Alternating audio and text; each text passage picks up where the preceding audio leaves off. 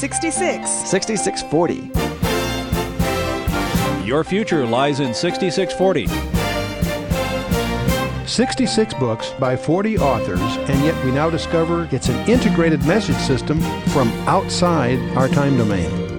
Welcome to 6640, the ministry outreach of Koinonia House and Koinonia Institute. Today's Bible teacher is Chuck Missler, connecting the Bible to your life and the world around you. In today's study, Chuck continues his teaching on the book of Hebrews, chapter 2.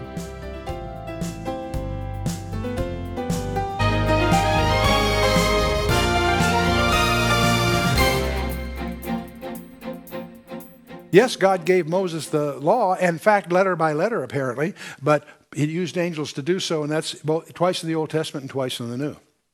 God came from Sinai with 10,000 holy ones. That term actually, it says saints in your King James, it actually is, uh, it, was an Old Testament term for angels.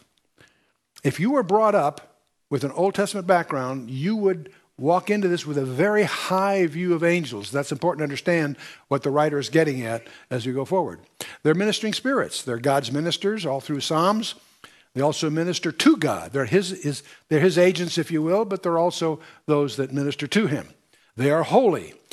They surround God's throne. They're seeing, do, they often are seen, uh, seen doing battle on our behalf.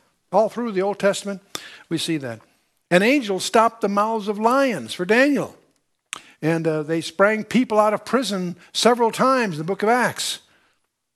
They're assigned specifically to care for us, and this care begins at infancy. That's what we call them guardian, uh, guardian. I was surprised to find the guardian angels is a biblical concept, Matthew 18.10. And they also continue throughout our entire lives. Psalm 80, 91 touches on that. The last verse of last time's uh, lesson talks about angels that are sent forth to do service for the sake of them that shall inherit salvation.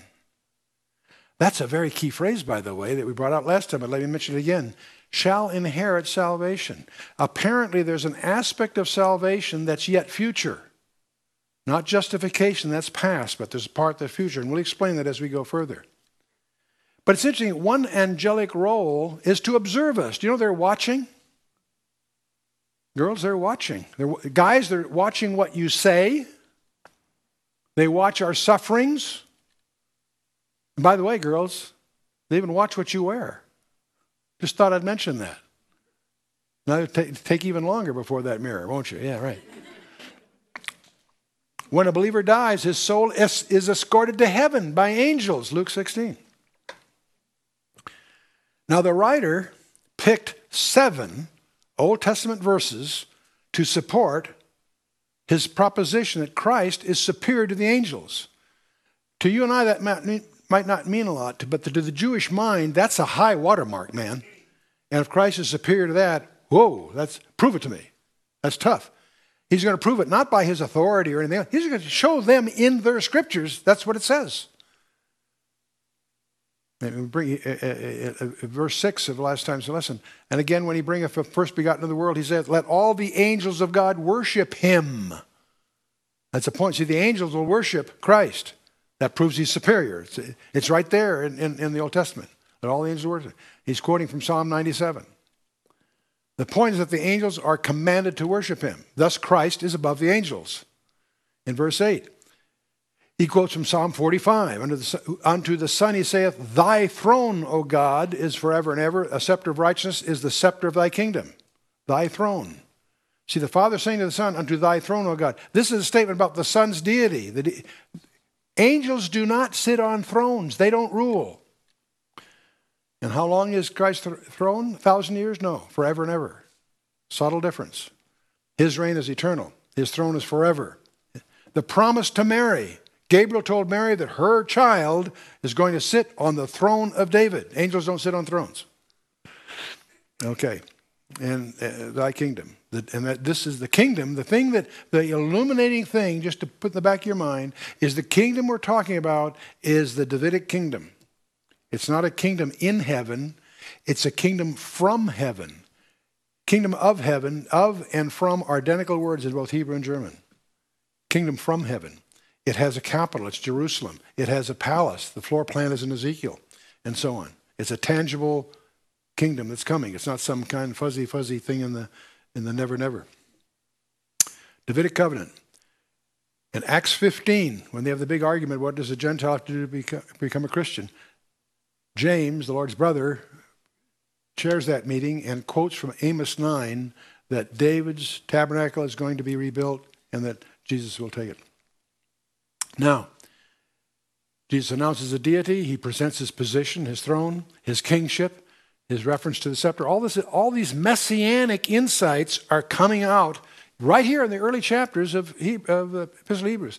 The excellency or impartiality of his reign the completion, the, the, perfection of his character on earth, the place of his subjection, his reward in terms of being anointed. All these things are already laid out from what we've seen so far.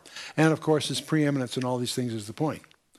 So that brings us to the next to last verse. Last time we said, But to which of the angels said he at any time, Sit at my right hand until I make thy enemies thy footstool? God never said that to an angel.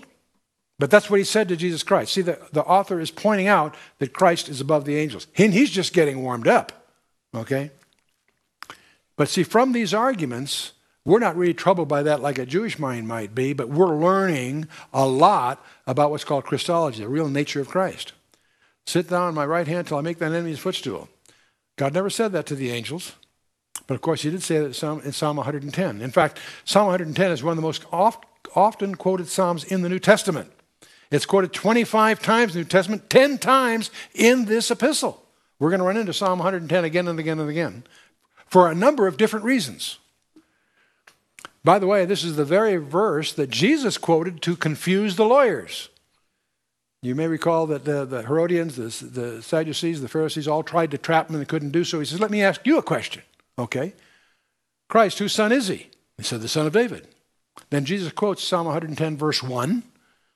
How can Jesus call him Lord if he's if the son of David? How can he do that? If he's the son of David, how can how can David call him Lord? And he quotes a psalm that they knew. Gee, they couldn't. They didn't. They didn't know how to answer that. And, I love the phrase that ends that, that passage in, in, in Matthew 22. They no longer ask him any questions. What most people miss. This is Psalm 110, verse 1 in the English. Lord said unto my Lord, Sit thou at my right hand till I make thine enemies thy footstool. What makes this a puzzle is that Yod-Heh-Vav-Heh, Adonai, the word Adonai has a Yod at the end of it, which makes it possessive. How can David how, uh, uh, uh call him Lord, Yod-Heh-Vav-Heh, um, Adonai, my Lord? How can he call him my Lord? The it's possessive. It's because of a yod. Now, when you go to Matthew 5, 17, 18, remember Jesus said, Think not that I come to destroy the Torah or the prophets. I come not to destroy, uh, the, but to, to fulfill. Verily I say unto you, till heaven and earth pass, one jot or one tittle shall no wise pass from the law till all be fulfilled. But a jot is the a little one of the 22 Hebrew letters that you you and I would mistake for an apostrophe. But when that finalizes that class of noun, it makes it possessive. Christ's whole argument that confused the lawyers was hung on a yod, just a yod, and they couldn't deal with it. They gave up. One yod or one tittle. Okay, let's get back to Hebrews. The last verse of Hebrews, last time we were together. This is all. This has all been of review. Are they not all ministering spirits, angels, sent forth to minister for them who shall be heirs of salvation? Wow. The angels are ministering spirits sent forth to minister to whom? Them who shall be heirs of salvation. People who are getting something about salvation that's yet future. Okay? Shall be. Okay? You uh, say, well, I'm already saved. Indeed. We'll talk about that a little further. A future salvation is in view. Shall be here. Justification for regard, towards everlasting life is not applicable because that's a past event. When you accepted Jesus Christ, your passport was stamped justified. That gives you entry into heaven. You can't lose that if you tried. There's something else in view here a future salvation, and we'll try to unravel that here shortly. Those justified already possess everlasting life. It is a gift, not a conditional inheritance. John 3:18, John 5:24, Ephesians 2, 5 and 8. He that hath the Son hath everlasting, life, not will have, have everlasting life. If you're saved, if you've accepted, if you trusted Christ, you possess eternal life right now. And you can't lose it if you tried, because it's been committed to the Father to protect. The Son gave it to the Father to, to, to, to seal. If you could lose your salvation, God loses something bigger than you. He loses his good word. If you, if you could lose your salvation, you got a new name for God. It's called Butterfingers. Because he's committed. John 10, verses 28 and 9, and other places. You, if you're justified, you're in his hands. You're his responsibility. That doesn't guarantee everything, it guarantees your entrance into heaven. Not bad, but there's more, is the point. Okay? You have a conditional inheritance that's also there. That's what this is really all about. See, those who are about to inherit are Christians. The readers of this epistle are Christians. And yet it's talking to them about that which, for things that shall be heirs of salvation. What on earth is that all about? Well, was the word salvation.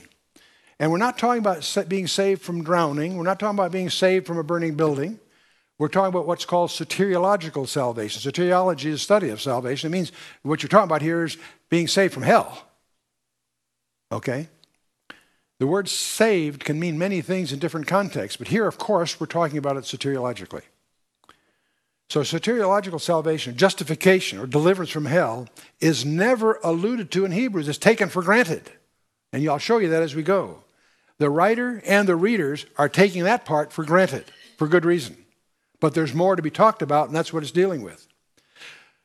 The salvation that's in view here is eschatological, that is yet future. It's the end times. What's, what's coming for us later? I've got eternal life right now, whether I know it or not. I've got it. Well, wait, there's more coming, and that's what it's going to be dealing with. It's the future aspect of salvation, which is attached to Christ's coming kingdom and the inheritance afforded to the believer that is in view in this letter. And don't take my word for it, I'm calling your attention to it. You check it as we go. Because unless you understand that, you're going to get really confused. But let's test it as we go. Now, in order to attain the future that he, Hebrews is talking about, faith and works are required. You're not saved by works, but if you and we'll we'll we'll unsort that as we go. Earl Radmacher, we meet once a year at a, at a study group that we're part of. Earl Radmacher is a famous, uh, Radmacher is a fam- famous uh, theologian. He loves to come in and say, I am saved, I am being saved, and I will be saved. And that's just his way of stirring the pot to point out that salvation has three tenses. And he's the one who points that out. What do I mean by that? The past tense of salvation is justification. That's a gift from God, gift of everlasting life, and you receive it by faith alone from Christ alone. He did it all. To add, to try to add to what he did is blasphemy. At the cross, he says, tetelestai. It is finished, paid in full. That is a just your justification, paid for by Christ. It's yours for simply the trusting of it. Done. Now, I, I like to make a remark to get people's attention. Most people who get to heaven are going to be disappointed. And the reason they are is because they've been mistaught. Well, if we're in heaven, we're going to rule with Christ. And that's not what it says. It will be, if so be. There's some, there's some footnotes. Getting into heaven? Yes, guaranteed. We'll talk more about that as we go. Sanctification is the present tense. That's not completed yet. That's a work in progress. Every one of us in this room are growing, hopefully. Every one of us in this room, me included, is a work in progress. I'm learning. That's why I enjoy my job so much. I learn something new almost every week.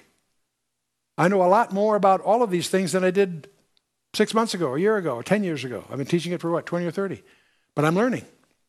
And uh, uh, all of us are progressive work that involves faith and effort and works and commitment. That commitment has nothing to do with my justification. Christ did that all. My works are just my own growth, and it hopefully will open more of inheritance to me. That's the present. Now, the, the glorification is the future tense, and that's, that's a result of all the previous. Will, when the sanctification is complete, then we're, we're, it's complete. All believers will be glorified, resurrected, given a body like Christ, but some will have more glory than others. At the judgment seat of Christ, there's going to be a great diversity.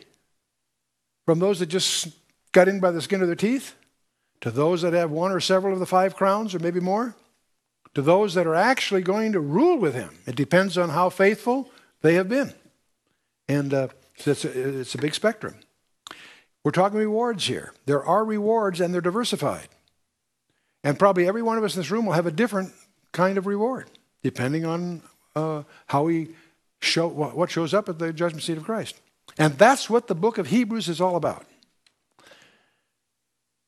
P- present tense, separation from the penalty of sin. We call it the, pre, the, the, that's the past tense. The present tense is separation from the power of sin.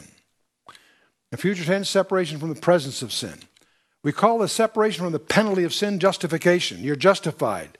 You haven't changed, but the judge has declared you not guilty. So you've gotten that gift because Jesus paid the price for it. That's justification. You're justified by Him, Him alone. Present tense, separation from the power of sin. If you're a believer, you can call upon the Holy Spirit that will give you what you need to keep sin from reigning in your life. We call that sanctification. The future tense is separation from the very presence of sin. That won't happen until we're glorified. So we have justification, sanctification. We urge our students in the Institute not to use the word salvation because it's ambiguous. It's made up of three aspects justification, sanctification, glorification. Which one are you talking about? They all can be embraced, any one of them or all of them, by the word salvation. It's ambiguous, is the problem. It's too broad a term. This, is, this gives you precision, and that precision is essentially if you're going to uh, know what you're talking about. Justification is for us, sanctification is in us. Justification declares the sinner righteous. He may not have changed at all, but he's declared righteous as far as Christ is concerned. He's mine, he says. Sanctification makes the sinner righteous by calling up the Holy Spirit to, to, to, to govern your walk. Justification removes the guilt and penalty of sin. Sanctification removes the growth and power of sin. So they're distinctive. Okay, so last time we had we finished chapter one. The son's position is unique, as we found uh, Psalm two points out. The Son is the head of the Davidic covenant, 2 Samuel 7. The angels worship the Son, Psalm 97. These are all the scriptures that were called in view in just the last part of the last chapter. Angels serve the Son, according to Psalm 104. The Son is going to rule the kingdom in Psalm 45. The Son is the creator, Psalm 102. The Son is enthroned at the right hand of God, Psalm 110. Here we have seven verses just to get warmed up. This is one, one chapter, right? You get, but you notice the argument does not hang on whether Paul wrote it or whatever. To keep an open mind, Paul didn't write it. There it is. It's just a treatise. Does it hold water or not? That depends on your understanding of the Old Testament. If you're a believer and you accept the Old Testament, wow, you've learned a lot about the Son of God. I want you to notice the basis the authority of the Holy Spirit's Word not any apostolic authority or authorship. Paul, in this letter, Jesus is called the apostle to the Jews. So Paul isn't about to intrude on that office. That's why he didn't sign it. And also, it's more effective this way. They, the reader, knew it was from Paul, by the way. We'll find that out before we're through. So, Hebrews 1 God has spoken, his revelation is complete and final through the person of his Son, in contrast to the prophets, all these other things. The deity of the Son is emphasized. Seven messianic quotations are thrown at you. Heirship and inheritance shows up three times in 14 verses, but we'll talk more about as we go. The Son is heir of all things. He's superior to the angels by means of that inheritance. We're going to talk a lot about inheritance before the, this uh, uh epistle is over. And Christ's supremacy in the present and eschatological future. He's, a, he's a, above all things. So he has more excellent name. He is worshipped by the angels. He made the angels. He's sitting on the throne. He's anointed above them. He himself is immutable and eternal creator. These are the main essence of the last 14 verses, uh, the last 11 verses of uh, chapter 1. And he has the highest place of honor. Okay, that now we're ready to start tonight's lesson. Right? You say, gee, you spent a lot of time reviewing. I think it's important because we have new people joining us, but also it's important to have this fresh in your mind as we go forward here. Son is superior to the angels by virtue of his deity, then, and by virtue of his humanity, and by virtue of the salvation he provided. The warning number, the first warning will open up chapter 2. He's going to make the case that the Son's superior to the angels, but along the way, he's going to give us five verses, or four verses really, of the first warning. These five warnings are going to be the main pillars for us in this. Uh, all five are a unit. They go together and they will complement each other. There's one of these that causes a lot of confusion, but let's keep it in perspective. Each of these five warnings builds upon the other. Each intensifies until the fifth one is a final capstone. The writer relies heavily on Israel's exodus as an example or type of individual Christians, the wilderness wanderings. Paul, in his letter to the Romans, in chapter 15, verse 4, says, Whatsoever things are written aforetime were written for our learnings, that we, through the patient and comfort of the Scriptures, might have hope. Everything in the Old Testament is written for us as Christians. That's one of the great tragedies in, in the, the common church is that people think, well, the Old Testament is superseded by the New. No, no, no, no, no. One book. They're all, they all tie together. The Exodus generation was a redeemed people. They failed to heed God's instruction and was judged for its disobedience. Over a million people were redeemed. Only two inherited. And Moses wasn't one of them. Man, that ought to get our attention. What's going on here? Five warnings. All were written to believers. They do not represent any chance of loss to the past aspect of salvation, which is called justification. That's not under threat. That's a done deal. Need to understand that all the way through. Thus, the, the eternal security of the believer is assured. This is not an issue. That's where people get confused. The warnings admonish believers to press on and obtain all that God has promised to the faithful overcomer. That's what it's all about. The warnings represent the very real possibility of the loss of privileges or rewards that are offered to the believer. And this will all be revealed at the judgment seat of Christ. We all talk about the rapture, the harpazo is going to take place. Great. What happens next? Well, on the earth, well, we got the great tribulation and all that. Wait, wait, wait. Up in heaven, what's going on? The first thing that's going on is the judgment seat of Christ. Everyone before that judgment seat will be saved. But the diversity of rewards could be enormous. And the only tears in heaven, I believe, will be because of lost opportunities. Not for sin or sickness. That's not going to be there. No, no. What would, why are there tears in heaven then? Why is God wiping away the tears from their eyes? Because they realize the, oppor- what, the opportunities they blew. Oh, if I had just realized, boy, would I have lived my life differently. Really? Let's pay attention. Huh? To whom is this written? The original recipients were Christians. Each warning will substantiate that fact. The correct interpretation of the entire book hinges on the answer to one question were the people addressed believers or unbelievers? Saved, unsaved, or half saved? I'm being facetious. Two dozen times the author includes himself in the warnings and admonitions. We, us, whatever the author. was the author saved? Yes. Were the readers saved? Yes. That's the, the and later in chapter 10, I can ask you the question Does God urge an unconverted, half saved professor to hold fast to his false profession? I don't think so. And that's what he's asking them to do, which means they're obviously not unconverted. They are converted. He's, he's telling them to hang in there. So, why these warnings? Because God, in His love and mercy, saw fit to move the author of Hebrews to warn his readers. This letter God put in your laps to warn you. His love has caused Him to put this in your laps. The author who wrote the letter loved his recipients enough to warn them of the impending danger. This is a, this is a labor of love. Don't let the urgency of it hide the fact that it's motivated by passion on your behalf. God wanted future readers also to understand the grave danger that accompanies apostasy, and it ain't losing your salvation.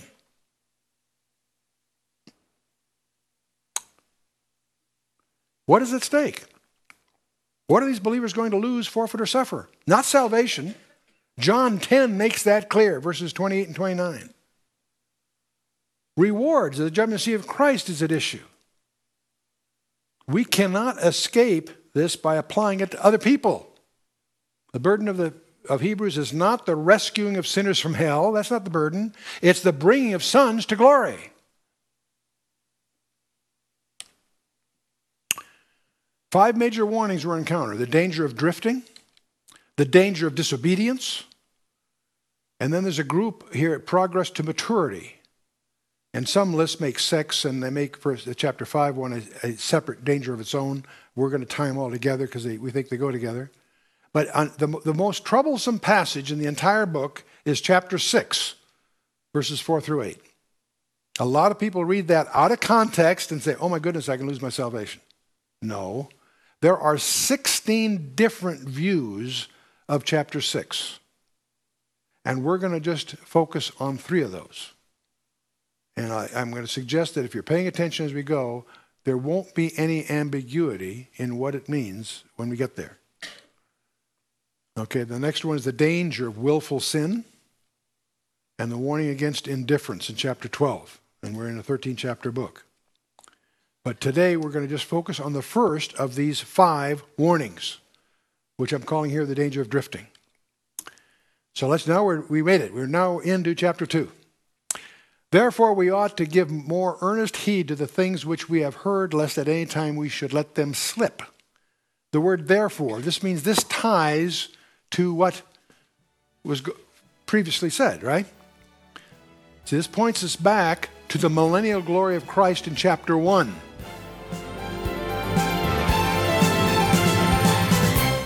You've been listening to 6640, the ministry outreach of Koinonia House and Koinonia Institute. Today's Bible teacher was Chuck Missler, teaching through the book of Hebrews. For a complete listing of resources available, please visit khouse.org. You can also call us on 1 800 House 1 To learn more about Koinonia Institute, visit koinoniainstitute.org. Thank you for listening to 6640 and for your continued prayerful support of this ministry. Until next time, as we continue this series, may God bless you with the knowledge of His Son, Jesus Christ, as you study His Word.